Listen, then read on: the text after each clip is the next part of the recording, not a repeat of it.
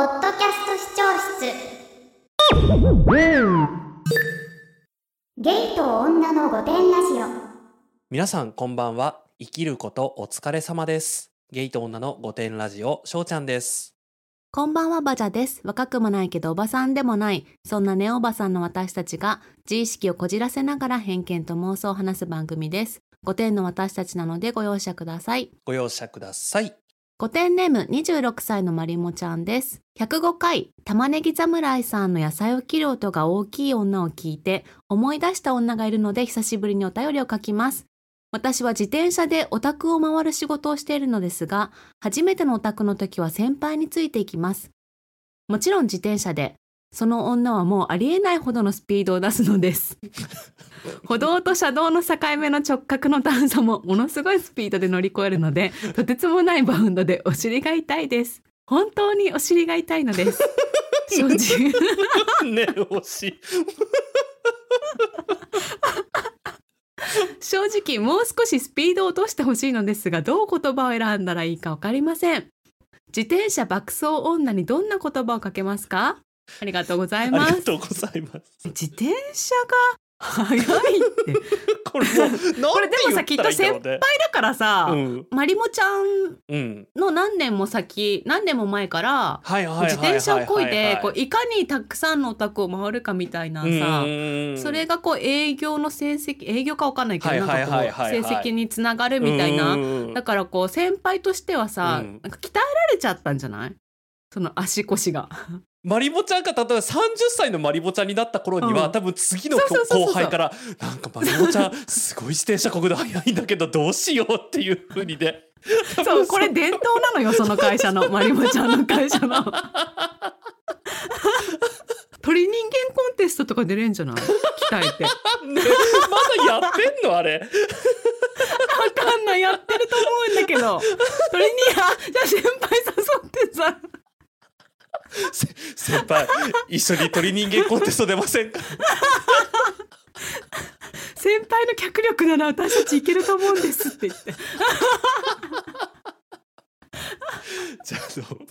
じゃあ鳥、もう最終だから町の伝説兼鳥人間コンテストっていうね、うん、よかった、すごい大きな目標ができて、うんうん、ね、よかったね、うん、今後もね仕事の楽しみが増えましたね、はい、これで、ね。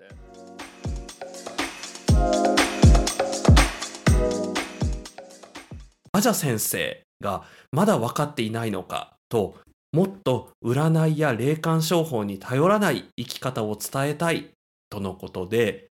今回は特別企画、しくじりバジャ先生、こうして霊感商法にハマったしくじりバジャ先生、こ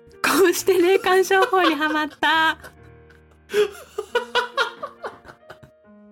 ちょっと先に私いいですか？はい。もうね、ダメなんですよ、この転職でね、その占いに頼ってたらね、うん、本当にね、あのやりたいことをやりましょうっていうのがね、もう結論なんですけど、私さ結構言ってきたよね、うん、霊感商法ダメですよって。そうそうそう、まだ分かってないかって思いました。そうそうそうそう、はい、私たちがいけないのかもしれないと思ったの。伝え方がね、もっとちゃんと、そう、うん、具体的に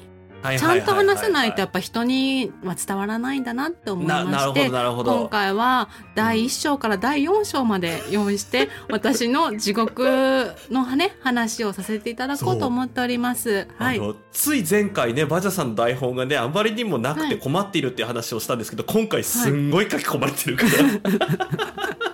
い、もうだってさ伝えなきゃと思って皆さんに。そうだよね。うん、もうでも今回本当はこれだってさ、うん、うちらねいつかマネタイズする時のために取っといてたんだから有料で話そうって言って、そう、ね、そうで、なんですけどこのお便りを頂戴して、うん、大変もう今話さないとまたこう同じようにね、うん、あの失敗してしまう人が出てくるかもしれないというところで、はい、うん、じゃあ早速だいいっ章から始めてみましょうか。はい、えー、だいいっ章、スピ好きの友達は地獄からの使者はい。じゃあいっこめ、皆さんページをね、いい、はい、ページをめくっていただけましたか？はい。スピ好きな友達は地獄からの使者です。えー、まずね、私がどうして霊感商法にハマったかと言いますと、はい、まあ、まず最初は皆さんと一緒です。いわゆる付録的なね、雑誌の占いページであったりとか、うんまあ、コンビニで売ってるような某先生の本を読む程度だったんです。はいはいはいはい。いかがでしたか？もっと聞いてみたいと思った方は、概要欄に記載の番組 ユーアールエル からお聞きください。